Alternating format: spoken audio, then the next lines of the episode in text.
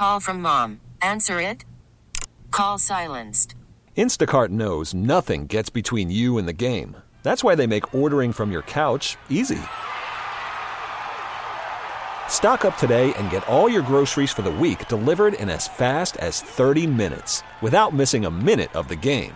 You have 47 new voicemails. Download the app to get free delivery on your first three orders while supplies last. Minimum $10 per order. Additional terms apply. If you wanted to sue Wells Fargo for opening a fake account in your name or Equifax for letting hackers steal your personal information, it's going to be much harder. The U.S. Senate has voted to strike down a rule set to go into effect in two years. It would have allowed consumers to file class action suits against financial institutions instead of going to forced arbitration. Vice President Pence cast the tie breaking vote last night. Illinois House Speaker Michael Madigan says he'll back legislation requiring sexual harassment training for everyone in the state capitol. After after more than 150 people signed an open letter alleging widespread sexual harassment and abuse of staffers, lobbyists, and even elected officials in Springfield. A federal appeals court is clearing the way for an undocumented teenager to have an abortion. The 17 year old girl has been held in a detention center for unaccompanied minors in Texas since last month.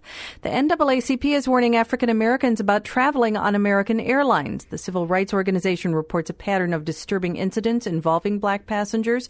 Airline officials are offering to meet with them. China's Communist Party Congress has given President Xi Jinping a second five year term as the party's leader. The National Park Service is proposing much higher entrance fees at the most popular parks during peak visiting season. They'll pay for badly needed repairs of roads, campgrounds, and bathrooms. It's 802 on XRT. Bulls lost to the Cavaliers 119 to 112. The Blackhawks lost to the Golden Knights 4 to 2. Dodgers beat the Astros in game one of the World Series, three to one. Game two is tonight in LA. And also tonight at Toyota Park, the Chicago Fire begin the MLS playoffs as they host the New York Red Bulls. We have a chance of light rain and maybe even a little light snow in the suburbs this morning with a high in the upper 40s.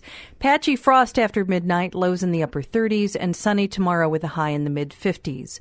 It's 38 at the lake, 38 at Midway, and 38 degrees at O'Hare. This episode is brought to you by Progressive Insurance. Whether you love true crime or comedy, celebrity interviews or news, you call the shots on what's in your podcast queue. And guess what?